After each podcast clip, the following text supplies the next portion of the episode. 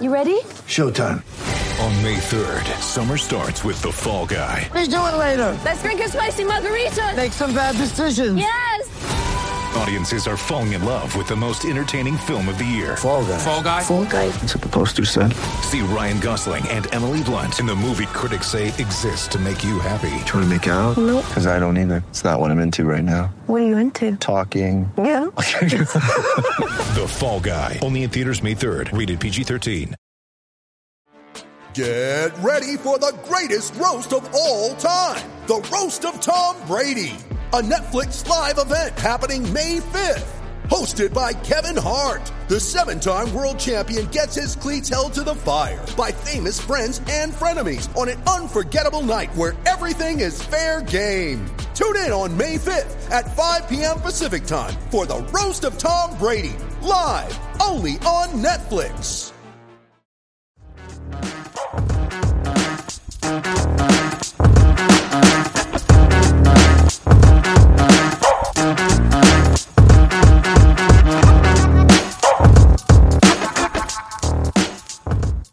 Good afternoon, everybody. It's Chiesa to talk to you, bringing you another episode of Across the Romaverse, episode 17. And we're coming to the middle, middle, sorry, the middle of December. And it's, you know, it's coming up to holiday season, but Roma are still playing. So we're still with you on the airwaves. We're going to be with you throughout Christmas. I don't know if we'll actually have a Christmas episode, but I don't know what you're looking forward to this, this holiday. Maybe you've got a date with the in laws that you're not looking forward to. Maybe you love your in laws. Maybe you love them more than your significant other this year. Or maybe uh, your significant other finally leveled with you that your mother's Christmas gravy recipe that you've been bringing to the table for the last three years just isn't as great as you think it is. Whatever the case may be, whatever your family dynamics, you got the familiar voices of myself, Sean, and my co-pilot Stephen today. Stephen, how are you doing? I'm doing well. I'm, you know, can't be more happy than I am after yesterday's 5-1 thumping of Bologna. Great way to bounce back after that uh, Europa League kind of clunker, you know, meaningless game. They kind of let it get away from themselves. Can't can't ask for more than 5-1. Yeah. Were, were you expecting? Well, I mean, you were expecting more against Sofia, but how how much more were you expecting from them? You know, it was the first Europa League match I finally got to sit home and watch because I happened to be home these two weeks I mentioned to you um, because Of school's all, of all, been of remote. all the games to catch. Yeah, so of all the of all the Europa League matches to catch it, I happened to be on the uh, Spanish channel here in the states, and I, I get that channel, and I, I had a lunch break and a prep back to back, so I caught about the first sixty minutes of it um, before I had to go back to teaching, and I thought I would have seen much better, even with a heavy Yeah. rotation and a meaningless game. I thought some of the younger players and some of those uh, kind of fringe players who don't get a lot of Serie A starts would put a little more into it. Um, I was happy to see Milanese score. That was the big highlight, obviously, but yeah yeah. some some troubling trends, but considering who was on the pitch, the Fazios and the Juan Jesuses, it didn't you know worry me that much. But uh, nice to see the the club as a whole bounce back mentally from that and just take it to Bologna. Yep. Uh, he's talking about uh, Roma losing midweek to CSKA Sofia. I believe it was 3 1 in the end, right? Yeah, And, Sofia, um, you know, celebrated like they just won the World Cup or something. I didn't. I didn't catch that game, and I, I didn't manage to catch the game yesterday either. So I'll, I'll just be honest with you straight up that it's going to be me paneling today, and Stephen's going to be. I'm going to be grilling Stephen over his his feelings over both performances. Well, mostly the Bologna game is what we're going to cover today. But yeah, after losing midweek and, and really treating that Sofia game as the dead rubber match that it was, and no one really grabbing the opportunity to impress of that game, it uh, came down to yesterday, this past weekend, where Roma had to travel to Bologna, and both sides went into this game stumbling in the table. Both sides are well wide of the mark. Well, maybe not well wide, but still falling short of their respective season targets.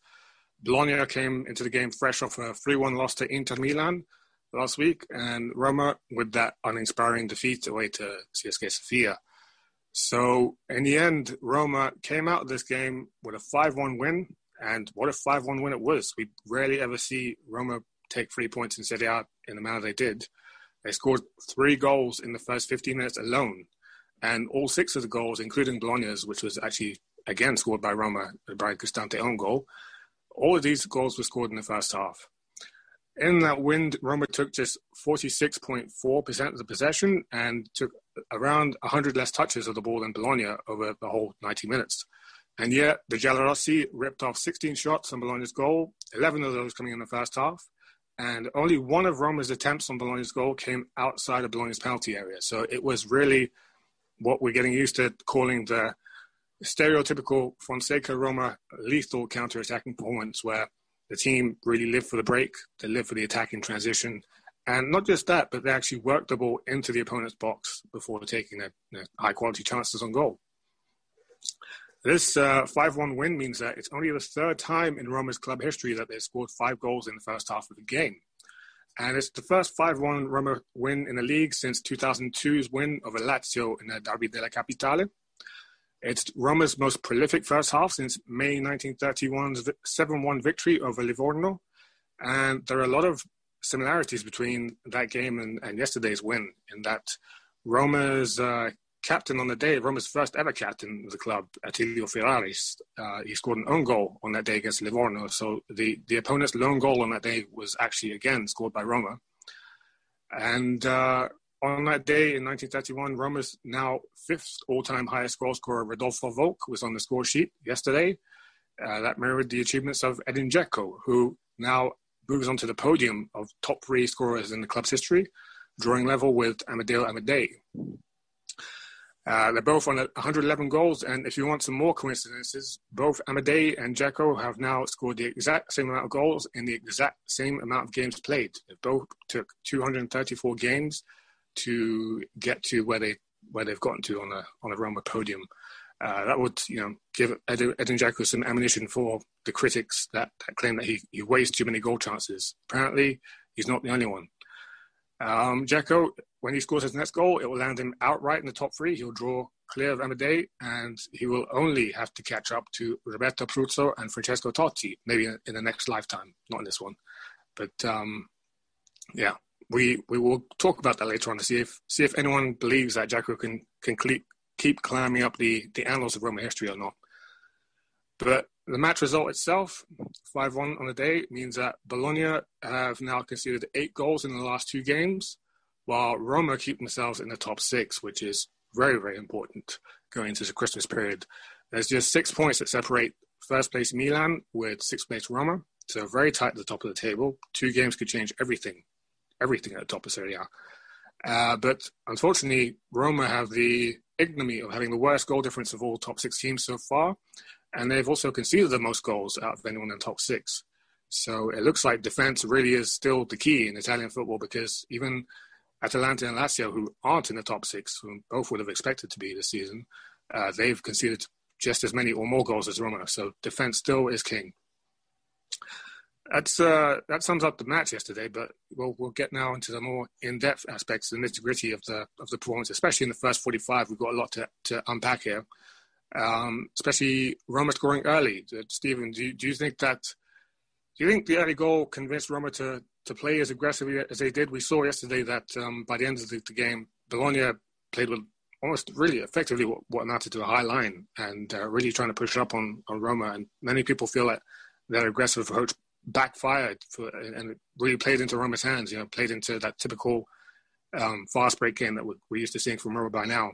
So do you, do you think that Bologna set out to play that way, or was it just that Roma you know, managed to change the game almost from the outset by scoring early?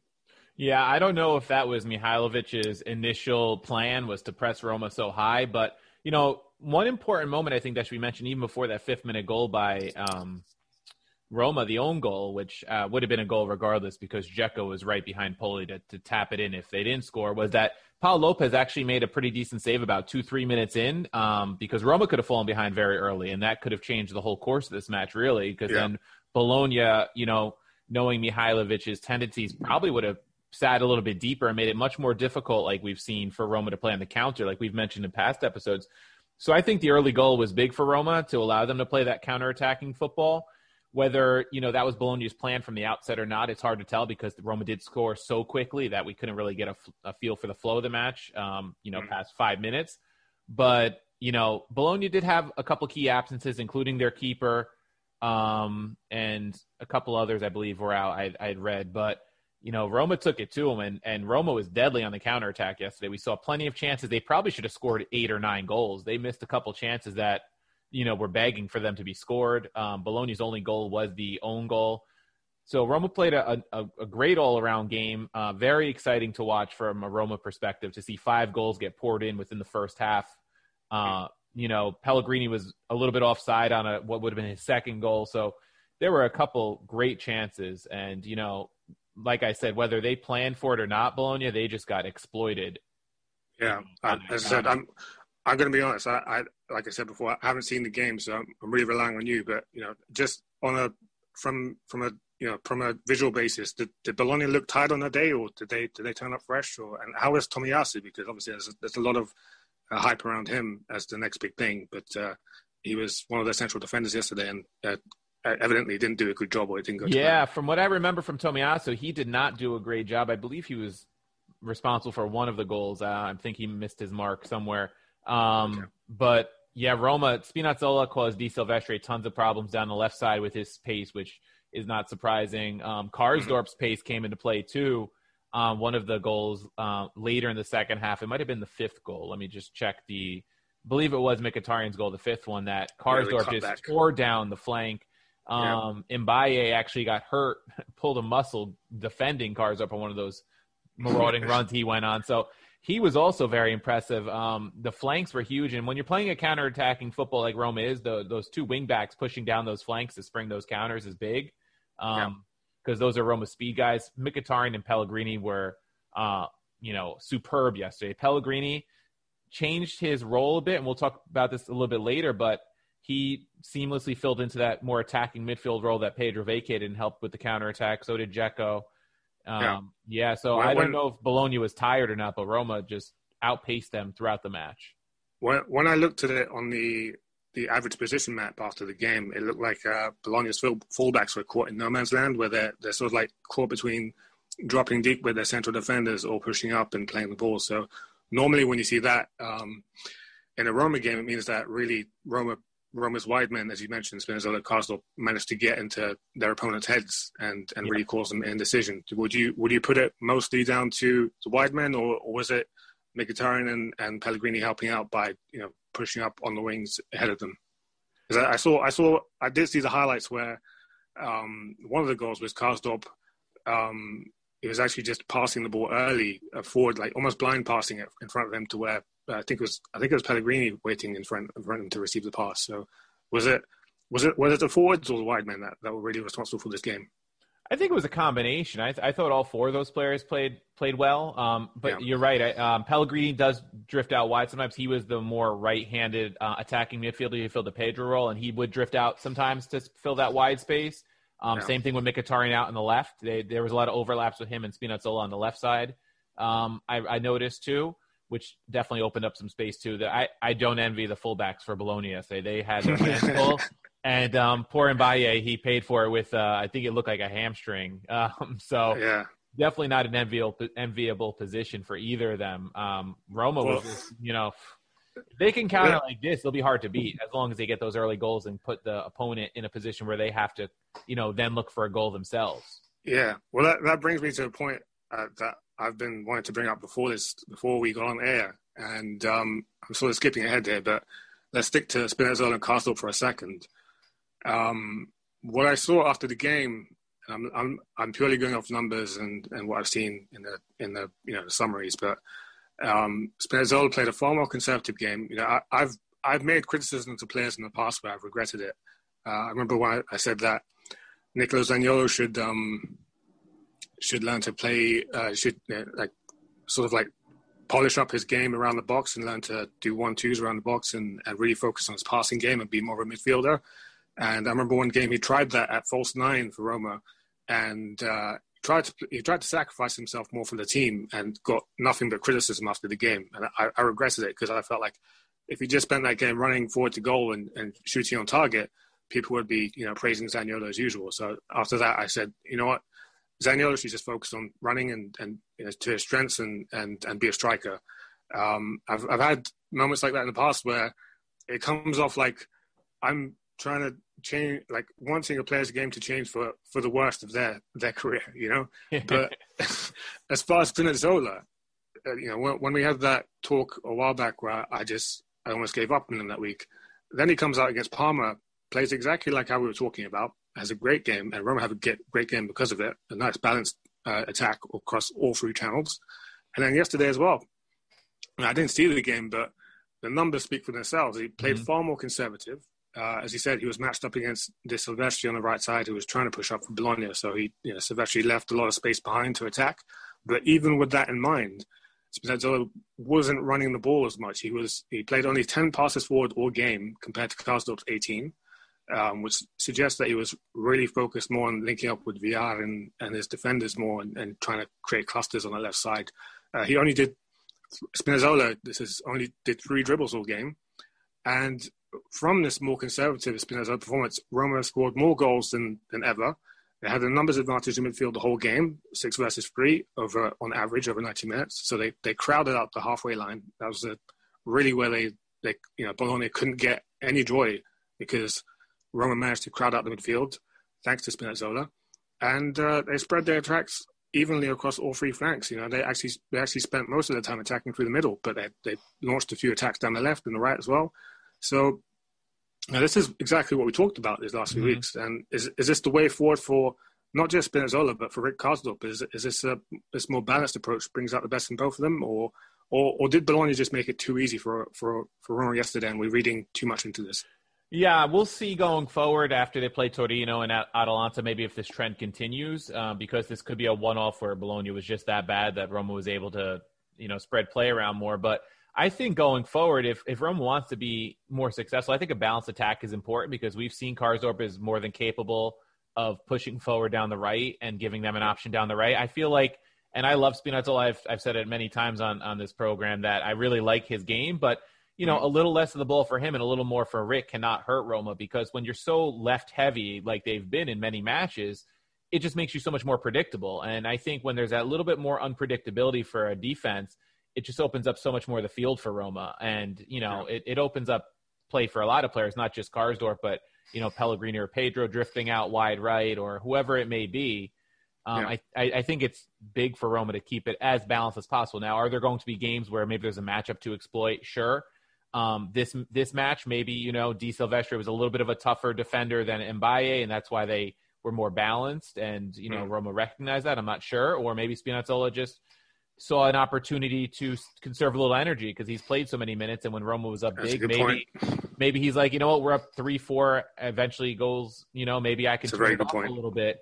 And yeah. I'll talk about the substitution patterns later, but I think that could be him just turning off a little bit too, because he did have a good defensive game as well. He had three total tackles and four interceptions. Um, the four interceptions were tied with Ibanez for most on the team. So he put in a, an all around performance, like you mentioned, and you know a little bit less of the ball, maybe not a bad thing. Save some legs in a a blowout. Yeah. Um, well, let, let, me let me ask it to you in a different way. Do you, do you prefer watching Spinazzola in the game in a performance like this, or do you think do you prefer him like more in the Fiorentina mode where he's more spectacular, but maybe maybe the team uh, brings out a result that's a little bit different to yesterday's?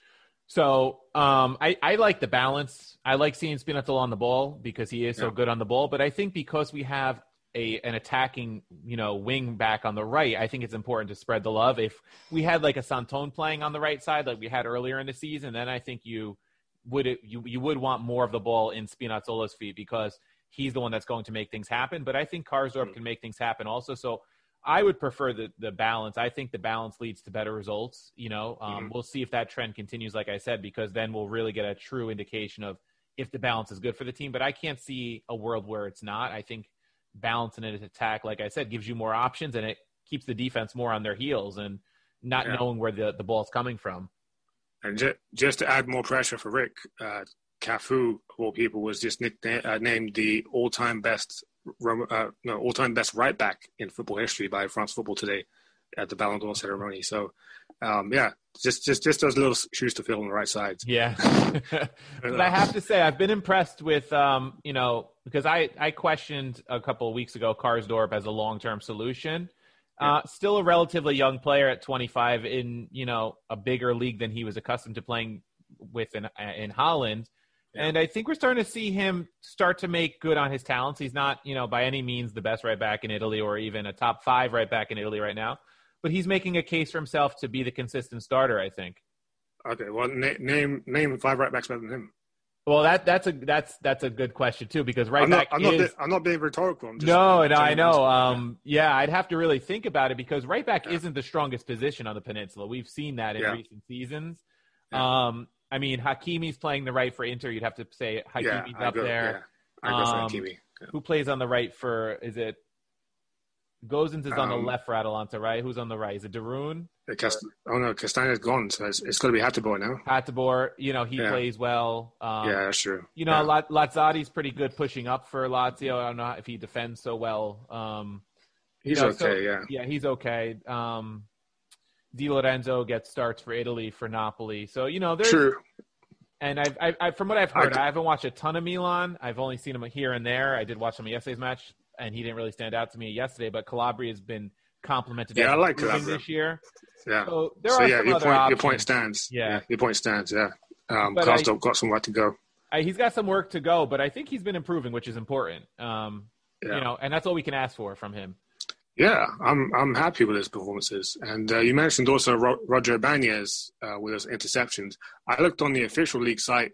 I don't. I'm not sure what they define as ball recoveries, but again, this is just a category where I end up stupefied after a game because I'm aware of how much Roger Ibanez puts himself around the pitch, but the numbers are just monstrous. Uh, he made 16 recoveries yesterday for Roma, which is twice as many as the next Roma player, which is Edin Dzeko with eight and uh, that he was really a key to Roma dominating that that part of the game, which was um, dominating the the attacking transition, like we said, Fonseca us to, to do this season. Uh, Roma took, you know, they, they saw less of the ball, less possession, less touches, but they had 55 ball recoveries compared to Bologna's 38, and a lot of those recoveries were Ibanez sitting on the the left side of the halfway line, just waiting to to uh, you know pick Bologna off. Were, were were most of those recoveries um, Ibanez is uh, like, were they one-on-one duels where he's he's winning the ball off players, or was he was he intercepting the ball ahead of time? Um, I think most of them were were loose balls. Um, according to WhoScored, he had four interceptions, eight clearances. So I guess a couple of those other recoveries would be, um, I guess, loose balls because those that, that's twelve, and you had sixteen from the official site. Which, if it's from the official site, I, I believe it. Um, Yeah. He wasn't under pressure too much one on one, from what I remember. None of the center backs were under too much pressure one on one yesterday because Bologna Okay. didn't have so many looks at the goal.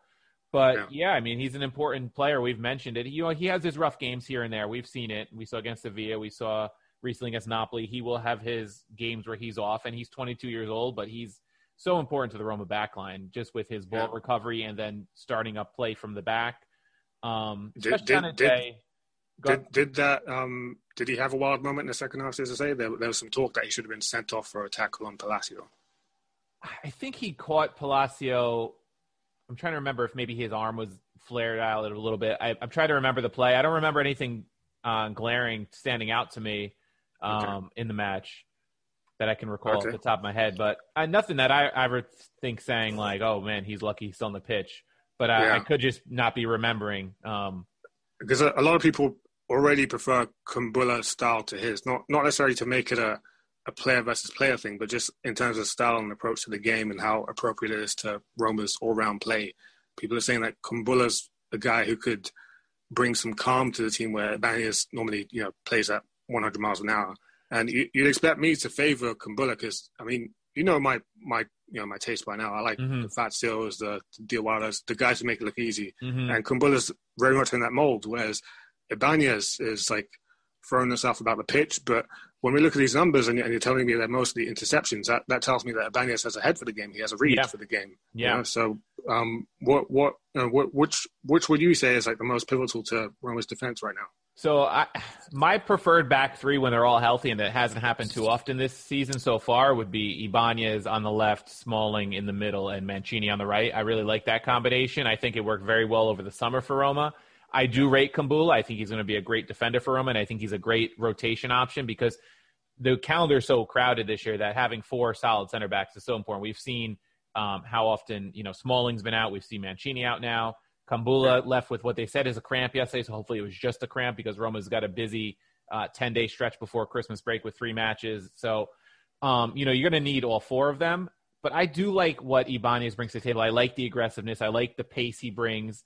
Um, sometimes he gambles and gets caught out. We've seen that, um, which is Hmm. something that you, I don't think you get as much with Kumbulla because he doesn't have the pace that Ibanez has. Sometimes I feel like pacier Yeah. center backs will try to gamble a little bit more because they, they know they have the pace. Yeah, Manolas was uh, Manolas was guilty of that sometimes. I feel like because he Yeah. had good straight line pace tracking back, and sometimes it bites you because there are attacking players that are faster than you. And um, but Ibanez, I think, reads the, the game so well, like you mentioned. You know, he comes up with so many interceptions, so many clearances all the time.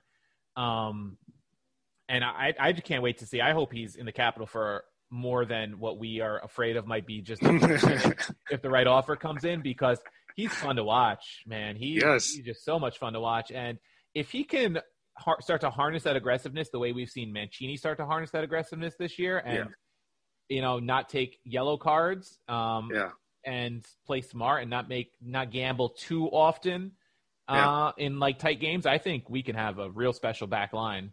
Um, yeah. I think that that's probably the only criticism standing between him and being labeled world class, in my in Yeah. my opinion. Honestly, Yeah. I, you know, I normally I wouldn't expect to to be as favorable towards a player like Ibanez, but I mean compared to like a Kumbulla or someone who's a little bit more composed, but. I just I love the guy. Like I said, I love watching him play. He's so much fun, and it's, it's he's not a guy who just relies on on his strength or pace or athleticism, which he could do.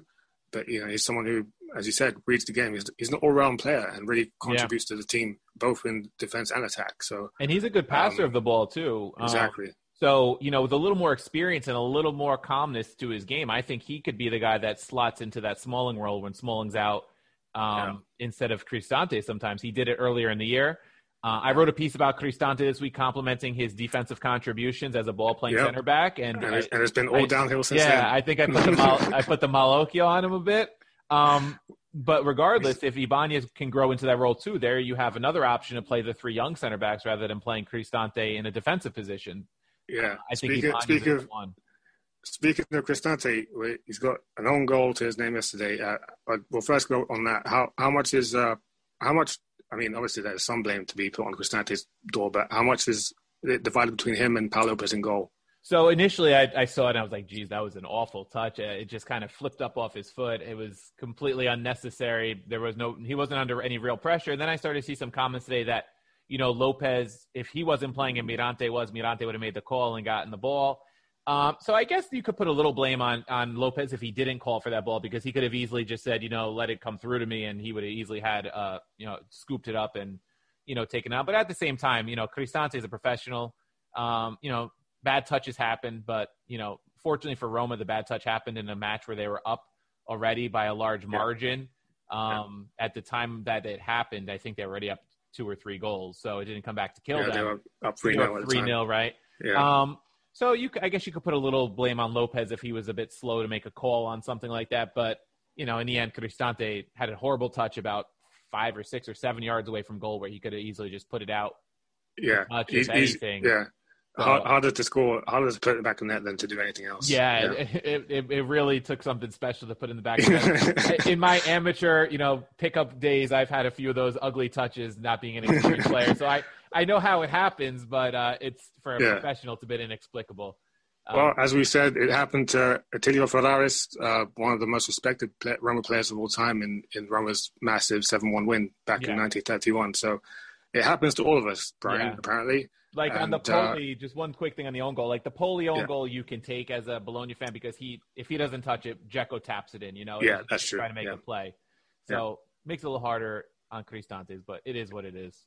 Yeah. And Cristante's week just got worse because uh, this morning he was caught. Well, they rolled back the, the footage from yesterday and he was caught blaspheming, Yeah. which uh, people criticize Serie A for, but they have no choice. It's actually against Italian law to to swear in, in, in the manner that Cristante did. So um, he gets a, a one game suspension. He'll be missing the next uh, Torino game, and we'll have more on him later. But first, let's go to a commercial break. Okay, we're back. Thanks for sticking with us. And uh, yeah, we were just talking about one end of the pitch, but let's move back to the the attacking end and talk a little bit more about Roma's captain, who registered his 111th Roma goal yesterday. We'll be talking about whether he can um, really move up the table to that, that one place that's out, out of his, well, within his grasp, maybe realistically, which is second place. So he will never catch Francesco Totti not because we have personal feelings over Totti, but just because it's just it's not possible. But uh, first, I wanted to read a little bit from someone who knows about Roma top scorers, who took the time to write an open letter to Edin Dzeko congratulating him this Monday. And it's none other than, uh, none other than the daughter of Amadeo Amadei.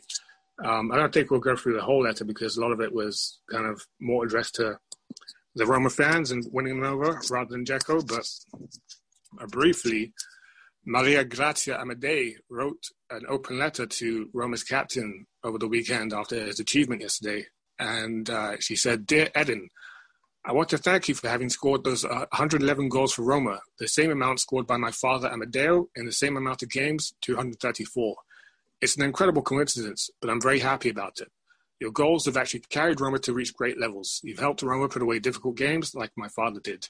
I like the idea that you could see yourself in Amedeo Amadei, and that you, therefore, could be considered the little baker of this 2020 Roma, as we all know. Well, you may not know, but Amedeo was known as the, the little baker because he was he was born in a in a, a district of Rome where his family ran a bakery, and that was how he supported his football career.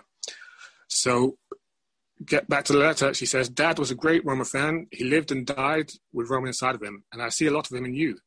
You also don't play for yourself, but for the team. For that, sometimes you don't manage to score all the goals you want to." Because you sacrifice yourself for Roma. Because for her, you give everything.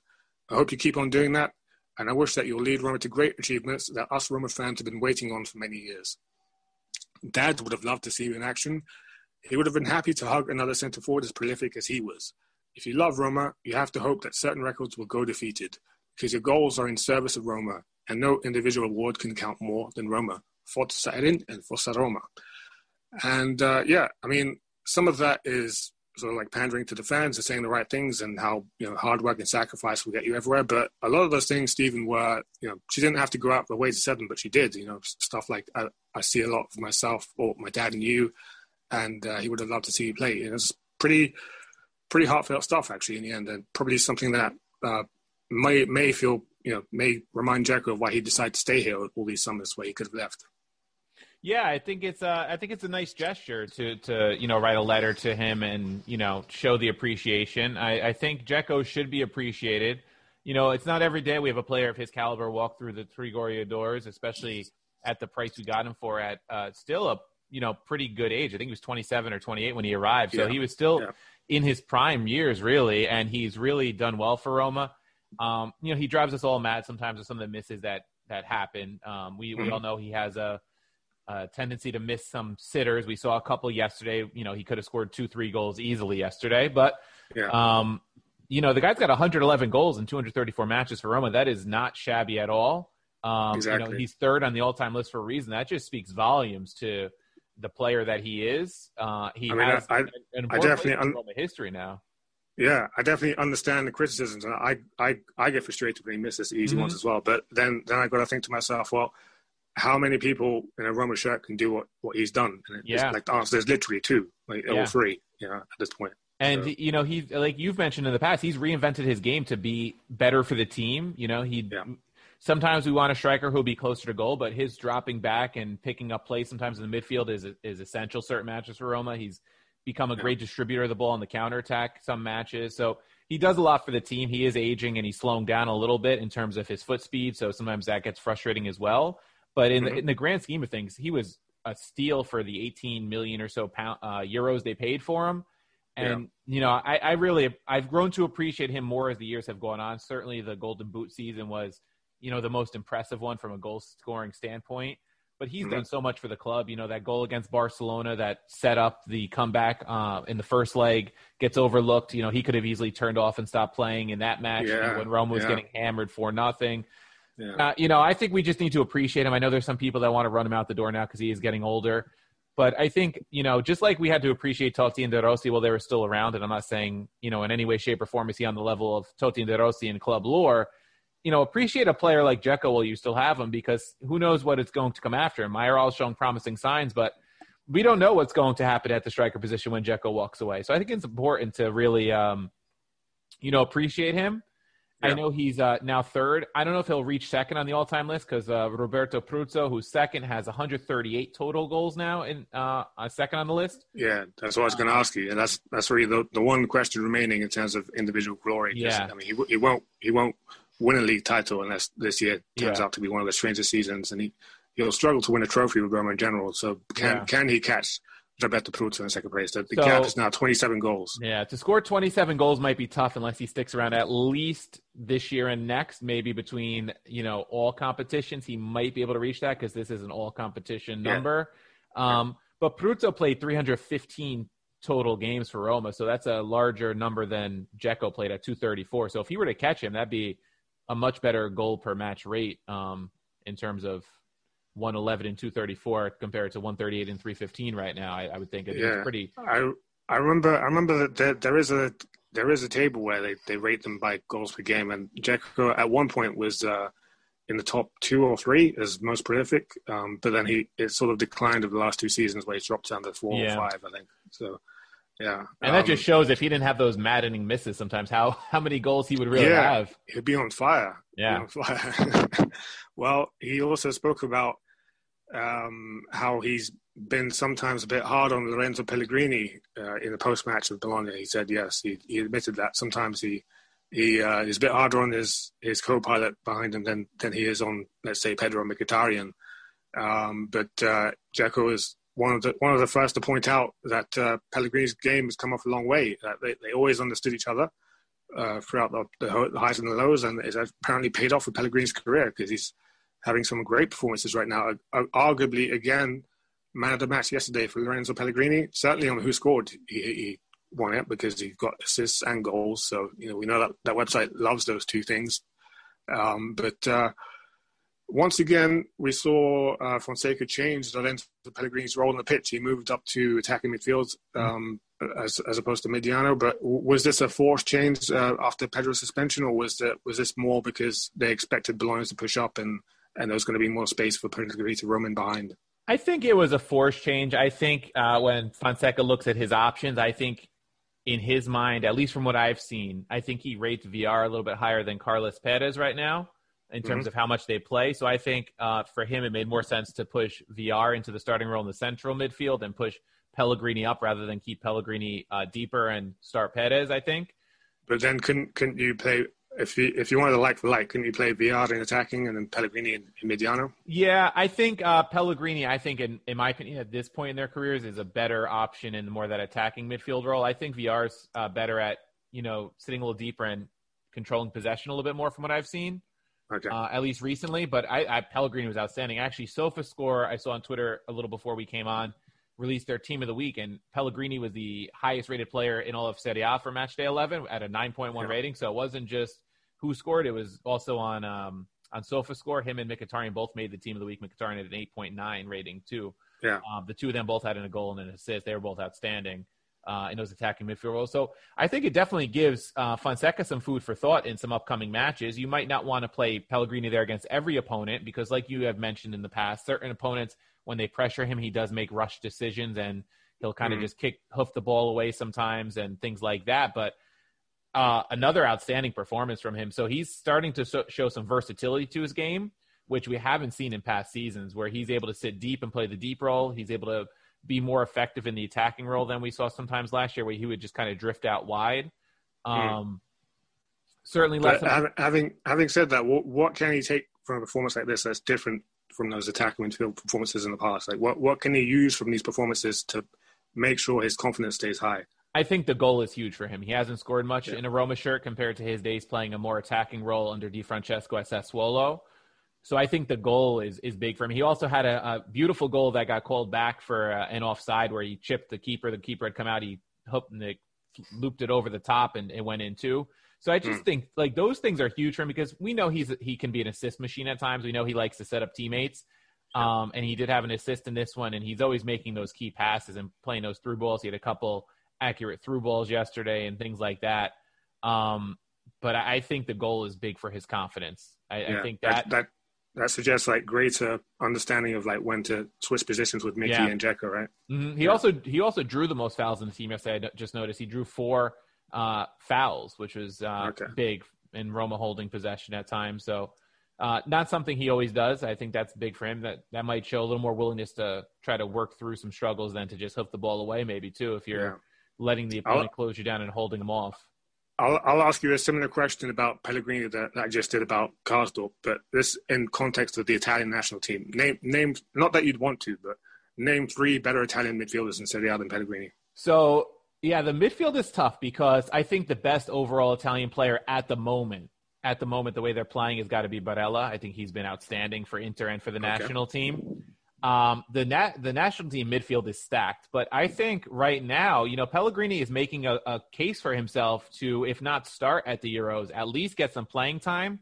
Um, because you know you have Verratti, you have Jorginho, you have Barella, uh, you have Locatelli, who's starting to make an impact on the national team. Yeah. Um, Tonali hasn't played as much at Milan. He's still young, so I, you know, I think from a big tournament standpoint, I think Pellegrini's got to be ahead of him in the pecking order. Um, Yeah. I've even seen Pellegrini utilized more as a winger with the national team. and she needs to use him on the left wing occasionally, and he had a nice Yeah. game there.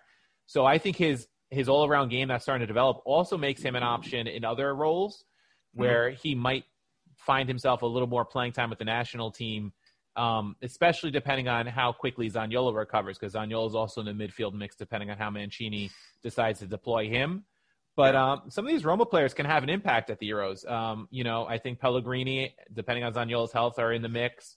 Um, I think Mancini is, you know, fighting for one of those backup to center back roles. So Roma's starting to get a nice young crop of players that can really uh, contribute to the Italian national team and to other national teams as we've seen. Yeah, well, it's interesting because Mancini. I, I know I don't know about this season, but last season he was spoken of in, on Sky Italia as like the the the the player to build the Italian defense around, which uh Mhm. is not my opinion. It's actually came from uh, it was Beppe. Um, uh, what's his name? Uh, the ex Inter defender Beppe. Uh, I forget, but anyway, he's a famous commentator now, and, and they, you know, they were saying, you know, Mancini is highly rated in Roberto Mancini's eyes, um, and uh, well thought of in the, in the Italian national team. So, who, who's ahead of him right now? Uh, I think you know. Besides, I think Bonucci and Acerbi are the starters, being the veterans right now. Um, I think Bonucci is not as good of a defender as some people think. I think Acerbi makes him look good on the national team, just like Chiellini Yeah. made him look good for so many years from a defensive standpoint. But he does distribute the ball well, which could be why he's you know still rated by Mancini.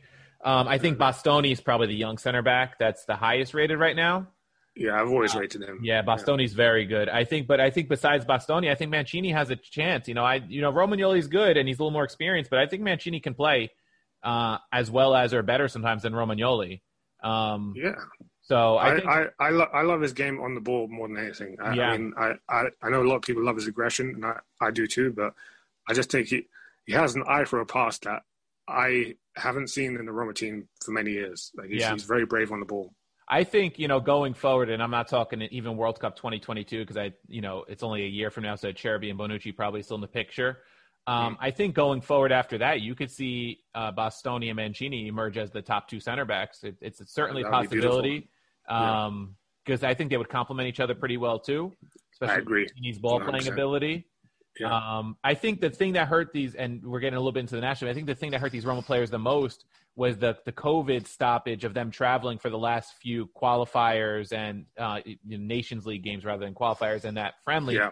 because they they would have gotten valuable minutes. Mancini would have gotten some valuable minutes in defense because you know I think D'Ambrosio started the friendly in, in center back. He's not a you know he's not a great player at this Yeah. point. Um, so. Yeah.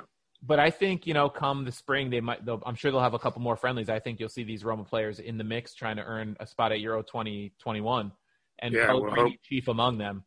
Yeah, we'll hope that they're not hit with more travel bans like they were Yeah. this past winter. But uh, yeah, there's one there's one player that we, we haven't gotten around to yet who was at the heart of of the midfield yesterday, quite literally uh, in terms of our position. He was you know at the heart of everything, and he made the most passes of anyone on the pitch. And he's not short of people who, who admire him, uh, you know, no less myself. Um, it's Gonzalo Gonzalo Villar. He, um, you know, he he. I don't know if, if if the team worked hard to, to give him that space or if, if he was just that good on the ball that he couldn't be closed down. But it looked like um, on the map afterwards that it was Andrea Poli who was put there to, to sort of like keep him quiet, Villar in the one on one. And it didn't work. You know, he he, Yeah. he basically outfoxed. Poli. So is uh, is Villar now a, a stone cold starter for, for Roma? Is he the fulcrum of Roma's possession game, or wh- where do you see us moving forward next week with Villar? So I think it's hard to call him a stone cold starter just because there's a competition there between him, you know, Veretout, Pellegrini. I think they've all earned playing time sooner or later. Diawara, I would think, would get a little more time. I don't, but I think he has emerged as definitely at worst third choice in that two man midfield. Um, you know, you mentioned Poli, a strong defensive midfielder, veteran defensive midfielder who's been around for a long time, and this is a 22 year old kid who, you know, I think got Poli taken off by halftime. I'm pretty sure Poli was out of the match by halftime. Um, Okay. Yeah, I, I remember. I remember last season, Poli was put on Pellegrini, Yeah. and uh, it it worked. You know, it was Yeah. we had a hard time against them, and then this it seems like a different story this year. Yeah, I agree. Um, he was out by halftime. Uh, he just had a poor game, like you mentioned. Um, Yeah. Villar made him look bad in that first half when Ro- Roma was really exploiting the spaces. And Villar, I, the thing I love about him so much, and you mentioned it earlier with players like him, he's just so calm. Um, You know, he's a calm player. For a 22 year old kid, he doesn't panic. He really has no top flight experience outside of his time at Roma because he was playing Spanish Segunda Division football Yeah, until Roma bought him last year, and he was he's just been so good. He's like that Moneyball signing, you know, where Roma buys a young player at a at a low price, and he they somebody saw the talent, whether it's Petrachi or one of his scouts saw something in him to bring him over, and he's been very good. Uh, and I think he's a player Roma can build around in that midfield. Him and Pellegrini offer them two fairly young options to really build around. I think he will get his fair share of starts going forward. Um, but now with Pellegrini look, looking like a, an option in attacking midfield, which he probably always was based on his past, um, you know, maybe he rotates there more with um, Mkhitaryan and Pedro to rest some legs there, and then Villar slides into central midfield, or if Veretout or Pellegrini needs a rest in the central midfield, like we've seen with some mid mid uh, excuse me midweek matches, maybe Yeah. Villar gets starts. I think he will get his fair share of starts, maybe not as often as Pellegrini and Veretout, but you know he's he's growing at week by week, and I think he's knocking at the door to to really make himself a fixture in the lineup. if he if he continues at his rate of growth, do you see us getting mega money offers in for him like we we fear for Ibanez, or is he more of a like one who like passes in the shadows? I think um, maybe not as quickly as Ibanez because I don't think he stands out as much as Ibanez, um, just because Ibanez is so explosive, maybe. Yeah, But I think the the the right team might eventually come along and see that. Uh, Mhm. If he really develops over the next couple of years, you might see like a Barcelona knocking at Roma's door for a player like him, one of those possession-based players, exactly. Yeah, plays the ball on the ground, calm on the ball. one of those big clubs that really like has it in in mind to, to control Yes. possession. Yeah, Yeah. I, I think that's the kind of team that would eventually come calling for him. I don't know if it's in the next summer, maybe two summers from now. Hopefully, he can just continue to develop for Roma for now because he's been a pleasure to see develop. Same with Ibanez uh, and some of these other young players. I think Roma's doing a great job of, Mm. of starting to develop some young talent. Okay. Well, you mentioned another name there that was uh, you know, barely in contention, right on the peripheral. Once again, we saw yesterday as Amadou Diawara, um, one of the substitutes that came on late in, you know, really with just a couple of minutes to spare in the game. Um, I know you, you would wanted to talk about this the sub pattern. So, you know, why, why did uh, Roma or Fonseca or Nuno Campos wait so long? Yes, yet, yet again yesterday to, to actually switch it up. Yeah, whether the whether the calls were coming down from Fonseca because I did see a walkie-talkie in his hand, I think at times yesterday, or Campos was making the sub calls. Uh, to me, yesterday was it was baffling because there's been past games where I've defended them for making only one or two subs until late in the match because maybe it's a two-one match or almost playing well and you you want to keep the shape, you want to keep the the momentum going without bringing in someone who's not in the flow of the game. But yesterday, Rome was up five-one at halftime. I didn't think you had to make subs necessarily at halftime, but maybe around the 60th minute, I felt like you could make three or four of those subs and really rest some of those players who play a lot of minutes, like a Mkhitaryan. Uh, Veretout was coming off an injury. Dzeko's still working his way back from COVID. You had Smalling on the bench who's working his way back to fitness. So Smalling was the first sub at the 66th minute, made perfect sense. Uh, it happened to be for Kumbulla, though, who came out with cramps. So that was even maybe forced a little earlier than Roma was planning. I don't know. But the the ones that really drove me crazy were why is Calafiori coming in in the 90th minute and Diawara in the 89th minute when Mhm. you know Spinazzola we talked about he plays tons and tons of minutes. Um, why not bring in Calafiori around the 60th minute, get him 30 good Serie A minutes to really start to get him some good experience. Diawara, bring him in and rest Veretout a little bit earlier. Um, you know, some of those things didn't make sense to me. Bring in Mayoral maybe earlier. He's gonna come in and maybe work a little harder than Dzeko at that point in the match. Let Dzeko rest his legs. We have three matches coming up in the next 10 days before Christmas, like I mentioned, and one of those is a huge one next Sunday against Atalanta. Yeah. Um, so I, that just kind of drives me crazy sometimes because if you have the subs and you're up two, three goals, in this case, four goals, there get the young players like Calafiori sometime, get Mayoral a little Yeah. time, get Smalling some minutes in those legs. Um, you know, there weren't really any other like Primavera type players in the bench that we might have wanted to see, but Calafiori's a you know a squad player now. Give him some time, especially after Thursday. He had to miss out on that match last minute with gastro issues. I would have given him at least thirty minutes in this one. Yeah, I, I can't even offer a counter argument there. Yeah. I mean, you know, when when you're five up, five one up on the game, uh, I fully agree with you. I don't I don't see any reason why he wouldn't change the players out and get some rhythm for for players who, whose legs are cold. Um, Yeah. It remains a mystery for now, but uh, yeah, I think we've we've chewed up everything we can about yesterday's win, and uh, we're going to move on to what's next uh, this coming week. You, you just mentioned now that we've got a very tight spell of games before Christmas and the winter break. Uh, it's you know by the time we get to Thursday and facing Torino, uh, we'll be kicking off a game, a, spell of three games in the space of a week. Um, it, it, technically in the space of six days, which is ridiculous, really. so um, Fonseca. Fonseca declared before the Bologna game that this was that was the first of four must-win games headed into the, the winter break. Uh, we know that the next three of his must-win games are against Torino at home, Atalanta away, and Cagliari at, home. Uh, what do you what do you make of Roma's chances of coming uh, with uh, you know nine points out of nine in those games, and, and what kind of rotation will we see with such a tight schedule? So yeah, definitely a tight schedule. I th- I don't know if we'll see as heavy of a turnover going into Thursday as we do during the Europa League. Um, I think guaranteed Smalling start at this point with Cristante suspended at center back. Um, But I do think we'll see some rotation against Torino, which is maybe why Diawara and Calafiori didn't play a ton yesterday. Maybe they get some more minutes Thursday. Maybe that's the kind of game you rest a Karsdorp or you rest a Spinazzola or Mkhitaryan or someone like that against a struggling, struggling Torino side. Um, Atalanta's the big one. I think Atalanta, you see pretty much this lineup with maybe the exception of Smalling at center back, um, Mirante possibly in goal, and then maybe Pedro's back from suspension. So you see him slot into the attacking midfield and Pellegrini slides back in place of Villar. But I think Atalanta is where Fonseca plays his strongest lineup.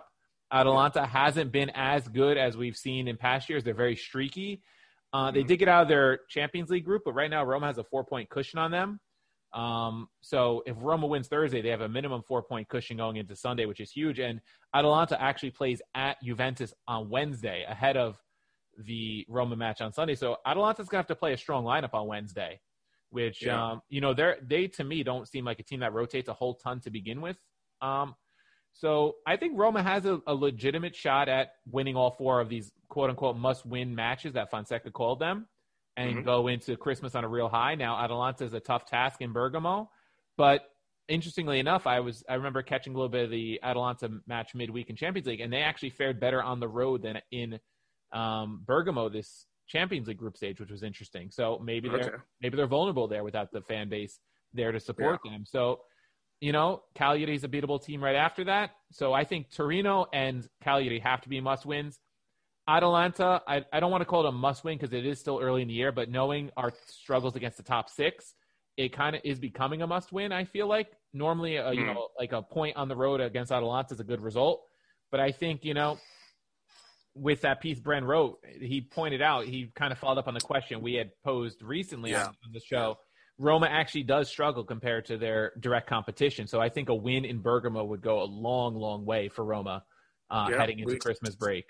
Yeah, we we were asking in the last episode. Uh, we'd love to see how other top six teams do against their direct rivals, and not just make it a Roma conversation. And there's an excellent piece by Bren the day after, where he, you know, the, it's actually called Roma's top six form is holding them back, if I'm not Yeah. mistaken. Yeah, And he, he proved it in in cold hard numbers. Um, you know, Roma's record is really. Uh, they, they're getting comparatively less points against their Mhm. rivals than, than everyone else. So, yeah, it's a very good point you made, and, and an excellent piece by Bren that if you haven't read it yet, you might want to check it out just to to settle all doubts about whether this Roma top six struggle thing is real. It is. Um, uh, other news is that Roma today were drawn against Braga in the Europa League round of 32. So Roma know their fate going into uh, uh, January or February, whenever the Europa League kicks off again, in, in turns into the knockout round. and it's uh, it's a return to one of Paulo Fonseca's most successful spells in his managerial career, where he he took Braga to the Portuguese Cup final and beat none other than the mighty FC Porto in the final and raised the Portuguese Cup trophy with little or Braga. Um, they're not that little actually. I, mean, I, I remember Braga from years gone by. Uh, you know, then they're no strangers to causing upsets in the Europa League against bigger clubs than Roma. So it's it's one to look out for and one to to be on guard against uh, taking that one you know not taking that one seriously enough. Um, I'm jumping ahead a little bit by by mixing up Europa League with Serie A form, but Steve, where where do you see Roma's chances of advancing to the to the final 16 of Europa League, and, and where do you see on the domestic front um, Roma being in a table by Christmas break, um, and who who is going to be Roma's top scorer by Christmas? So in terms of the Braga draw, I thought the Braga draw was pretty good. We avoided some of the uh, the tougher matchups that we could have gotten. I think Real Sociedad was one, um, and there was a couple. I think Lille was another team that was a possible adversary. So we avoided some of those bigger clubs. You know, Braga right now in Port- Portugal, six wins, three losses, no draws, fourth in the table. So I think they're a, certainly a manageable draw for Roma. I think Roma will be favored. I think if they approach it uh, the right way, I think Roma should be favored to go the round of 16. I'm I'm not going, you know, to to you know lose sleep over Braga. Now, could Roma, mm-hmm. you know, boggle it? I think they certainly could. We've seen them, you know, pay a little less attention sometimes in Europa League matches, but I think if they approach it with the right mentality, I think you know, great chance to advance. Um, mm-hmm. In terms of Serie A, if they can win out like um, Fonseca is saying, you know, must win games, I think Roma's got a good chance of moving possibly into the top four by Christmas if they can win all three matchups. Because looking at the standings, um, you know they're not far behind. Uh, point behind Sassuolo, two points behind Juve, two points behind Napoli, three behind Inter. All those clubs are in play with three games to go before Christmas. Um, yeah, I think it's certainly possible to be top four. Um, you know, Atalanta plays Juve, so there's a good chance Juve could possibly drop points there. Um, Sassuolo and Milan play head to head on Sunday, big matchup in the standings. Um, so there's some big matchups coming up with uh, some of their direct rivals facing off. Taking each uh, other out. Yeah, yeah, Milan plays Lazio. I know Lazio is behind us right now, but Milan plays Lazio and Sassuolo Sunday and Wednesday of next week. Um, so there's certainly some chances for teams to drop points. Yeah. Uh, and if Roma can take care of business, uh, Napoli plays Lazio on Sunday. Napoli plays Inter to uh, Wednesday. Yeah, so Roma, if Roma beats Atalanta and they take care of business and the others like they should, Roma's top four, I think, at Christmas. Um, okay, so who, who's going to be? I'm being optimistic. Be the, yeah, it's a very, very optimistic prediction there. But who, who's? I like the optimism. Let, us let's continue with who's gonna who's gonna fire Roma to top four by Christmas. We got we got Mkhitaryan as a lead scorer right now. Dzeko's just behind on five. Pedro with four. Mayoral with four, with comparatively less game time than, than all the other three names. And there's even Jordan Veretout, who's actually technically Roma's second highest top scorer of the season so far through penalties. So uh, that's that's five names that could be could be leading the, the ammunition by Christmas. Who who's your favorite pick out of all of them? I mean, just based on form alone, I think I have to go with Mkhitaryan. He seems to be kind of scoring for fun this year in some ways. Um, yeah. I know there's a couple guys that, you know, at his heels, especially Veretout with those five, which are mostly penalties. Um, and Dzeko, any any match could knock in two or three. But I think Mkhitaryan's just been so great this year that I'm gonna have to go Mkhitaryan um, to lead us at Christmas with another goal or two to his name by then. There's no no late search for Mayoral before the Christmas break. It's hard to say. I, I wouldn't be surprised if he gets a start against either Torino or Cagliari with the with the heavy stretch of games. Um, but yeah, you, yeah, you're going off all competitions with Mayoral. If we're looking at just Serie A goals, I would go Mkhitaryan, I guess. Oh, true. Yeah, yeah. true. Yeah. Um, yeah. if we're going league goals, but Mayoral with all those Europa League goals is, is in play. You're right. Um, I think yeah. it depends how much playing time he gets. He just missed one yesterday uh, on an open goal where the goalie came out far at acute angle and he just clipped the post. He almost had another one to his name. So, um, possibility. I do, I do think he gets good minutes though against Torino and Cagliari if Roma play those matches the right way and can rest Dzeko a bit. Yeah, I, I get the feeling that like if he if he gets one early goal in the game, he might you know set come, come on fire and and, yeah. and uh, get a hat trick. I, I, just have that feeling about him, but we'll see. So before um, we go, Sean, though, now that you put the pressure on me, where do you see how do you see Roma finishing out the year? What do you see with uh, Braga and uh, the, the scorers table? I mean, I I love to be the pessimistic one just to go against you, but I, I got to say I, I'm optimistic as well. I think um, I see us. I see us beating Torino for sure. Um, Atalanta, I don't, I'm not quite sure what the real problem is in their in their season so far. I mean, there's been rumors that that you know star players Papu has fallen out with their coach. Yeah, that's that, not. Those rumors have grown too today. I saw. So. Yeah, but as we said, that that's not the first time that's happened, and they've mm-hmm. they've buried the hatchet and and you know found the answer. Gasperini is a very good coach at finding the answer mid-season and going on a on a second wind um, to you know close out the season at the business end. So I'm not counting them out yet, but considering it's the first half of the season, um, we might find Atalanta in sort of like second gear. Like you know, they mm-hmm. it's not it's not the first season where they start they start off slow. You know, even their, their best ever season in the history was one they started off slow and they were they were sort of like mid table um, in December, and then they went off on a rip roaring you know run of form yeah. in January, February, all the way to, to the end. But yeah, two years luckily, ago we were ahead of them at yeah, this point in the season. They blew exactly, past us. Exactly. So um, luckily we're facing them in December before they get warm. So I think we could beat them. And uh, Cagliari, I mean, you know, as much as I love Di Francesco, honestly, my favorite football coach right now. Uh, they're very. I mean, I've watched Cagliari games this season. They're very hit and miss. Um, they can have a good half and then follow up with a really bad one. So uh, I think we're more consistent than them. Yeah, I see nine points out of nine. I see Fonseca getting his his four must-win games in the bag. Um, like I said, I can't go against you. I'm I'm just as optimistic as you. Maybe we need Brent on here to to pour some cold water over it. but we, we know that top four this year is really ride or die because this year, uh, just this past week, we had the news, uh, the news sorry, that uh, the board, uh, Dan Friedkin and, and, co, have invested a further 60 million of their initial 150 million uh, capital reinvestment that they agreed at the takeover deal uh, to make it a total of 210 million cash injection into the club this past week to cover all the losses. And uh, we know that clubs around the continent uh, are losing money left, right, and centre in this pandemic struck season. So UEFA have just taken a step, well, a month ago, uh, but I just read it this past week on the Swiss Ramble, which is everyone's favourite ramble, that um, they've taken a step of excluding 2020 from the FFP monitoring uh, accounts. So everyone gets a free pass this year to to make as much losses as they want and uh, that effectively means that Roma's finish of uh, fifth place last year is a, is a free pass to fail of qualifying the Champions League. But if, if they if they miss out again this season, then it's really you know it's it's getting serious in terms of whether Fonseca can can really be the man to to really make that jump forward with Roma, or if he's taking as far as he can. So everything riding on top four this season. Um, Stephen, is there is there any upcoming? You have any upcoming articles that you want to mention, or is there anything in the week that you, have got on your mind? Yeah, so um, I've actually got uh, Rob Gilman coming on tomorrow. I'm going to do a special pre-match podcast with him. He's a Torino writer. He's actually uh, done uh, written a book book about Torino about um, Ventura's year. So he's coming on tomorrow to do a, a pod with me for a preview and also a written Q and A. Uh, I also will have a special Atalanta guest later in the week uh, doing a Q and A and, probably a pod as well.